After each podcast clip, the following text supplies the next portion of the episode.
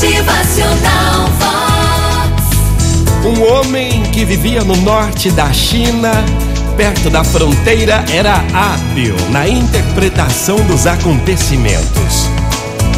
Certo dia, por nenhum motivo aparente, o cavalo do seu filho saiu correndo em disparada e desapareceu do outro lado da fronteira, na terra dos nômades.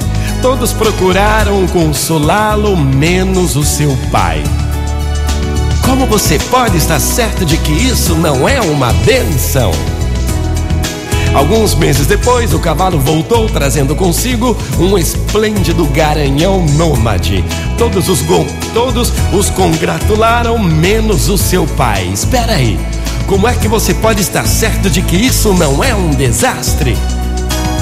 A família ficou toda enriquecida com um belíssimo animal que o filho adorava montar. Até que um dia o rapaz caiu e quebrou o quadril.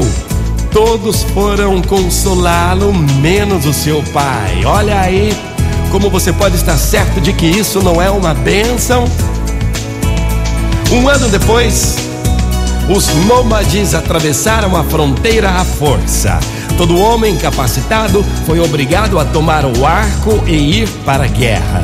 Os chineses perderam nove de cada dez homens. Foi somente porque o rapaz ficara incapacitado que pai e filho sobreviveram para um cuidar do outro. Gente, verdadeiramente, as bênçãos se tornam desastres e por muitas vezes os desastres se tornam bênçãos.